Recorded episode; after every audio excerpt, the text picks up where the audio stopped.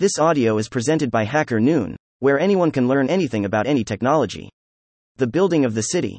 By Jean Henri Fabre. The Story Book of Science by Jean Henri Fabre is part of the Hacker Noon book series.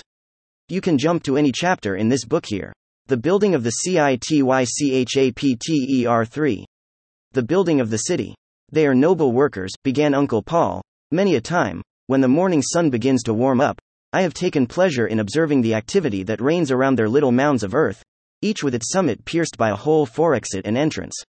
There are some that come from the bottom of this hole. Others follow them, and still more, on and on. They carry between their teeth a tiny grain of earth, an enormous weight for them. Arrived at the top of the mound, they let their burden fall, and it rolls over the slope, and they immediately descend again into their wool. They do not play on the way, or stop with their companions to rest a while. Oh, no, the work is urgent, and they have so much to do. Each one arrives, serious, with its grain of earth, deposits it, and descends in search of another. What are they so busy about? They are building a subterranean town, with streets, squares, dormitories, storehouses. They are hollowing out a dwelling place for themselves and their family.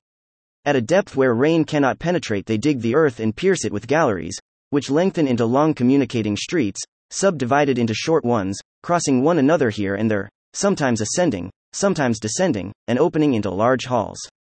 These immense works are executed grain by grain, drawn by strength of the jaws.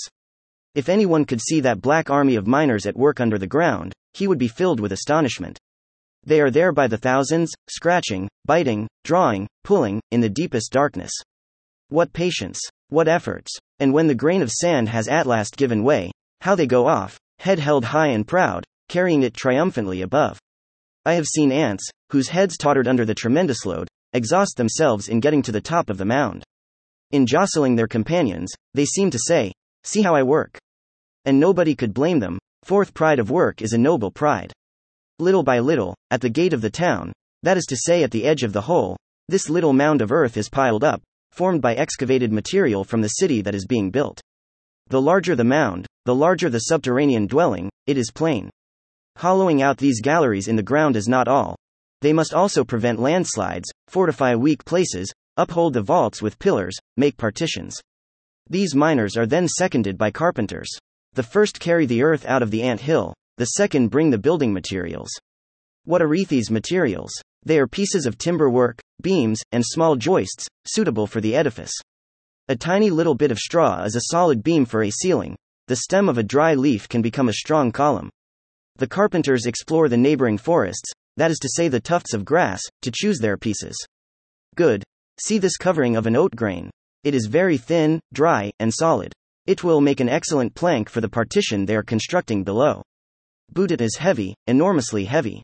The ant that has made the discovery draws backward and makes itself rigid on its six feet. No success. The heavy mass does not move. It tries again, all its little body trembling with energy. Theoat husk just moves a tiny bit. The ant recognizes its powerlessness. It goes off. Will it abandon the piece? Oh, no. When one is an ant, one has the perseverance that commands success. Here it is coming back with two helpers.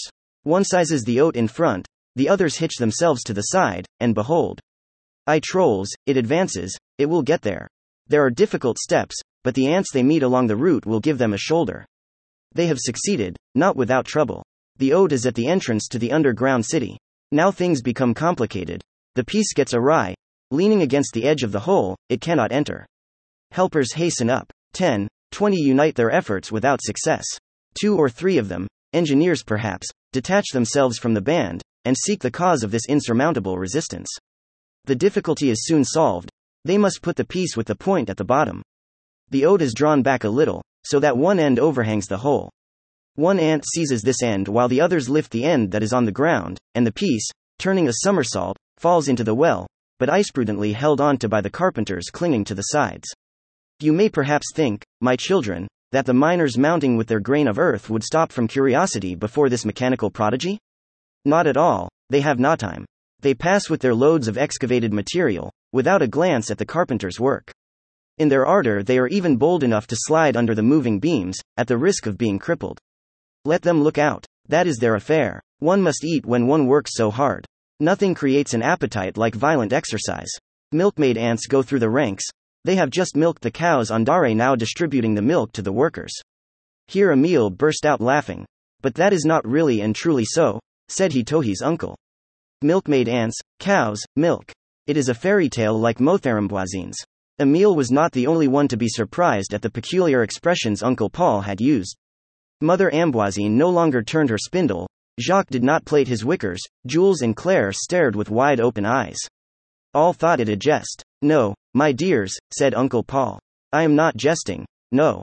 I have not exchanged the truth for a fairy tale. It is true there are milkmaid ants and cows. But as that demands some explanation, we will put off the continuation of the story until tomorrow. Emile drew Jules off into a corner, and said to him in confidence, Uncle's true stories are very amusing, much more so than Mother Ambroisine's tales. To hearth rest about those wonderful cows, I would willingly leave my nose arc. About Hacker Noon book series, we bring you the most important technical, scientific, and insightful public domain books. This book is part of the public domain. Jean Henri Fabre, 2018. The Story Book of Science. Urbana, Illinois. Project Gutenberg. Retrieved https colon slash slash www. Gutenberg. Org, cache, EPUB, 56795, PG 56795 images. HTML This ebook is for the use of anyone anywhere at no cost and with almost no restrictions whatsoever.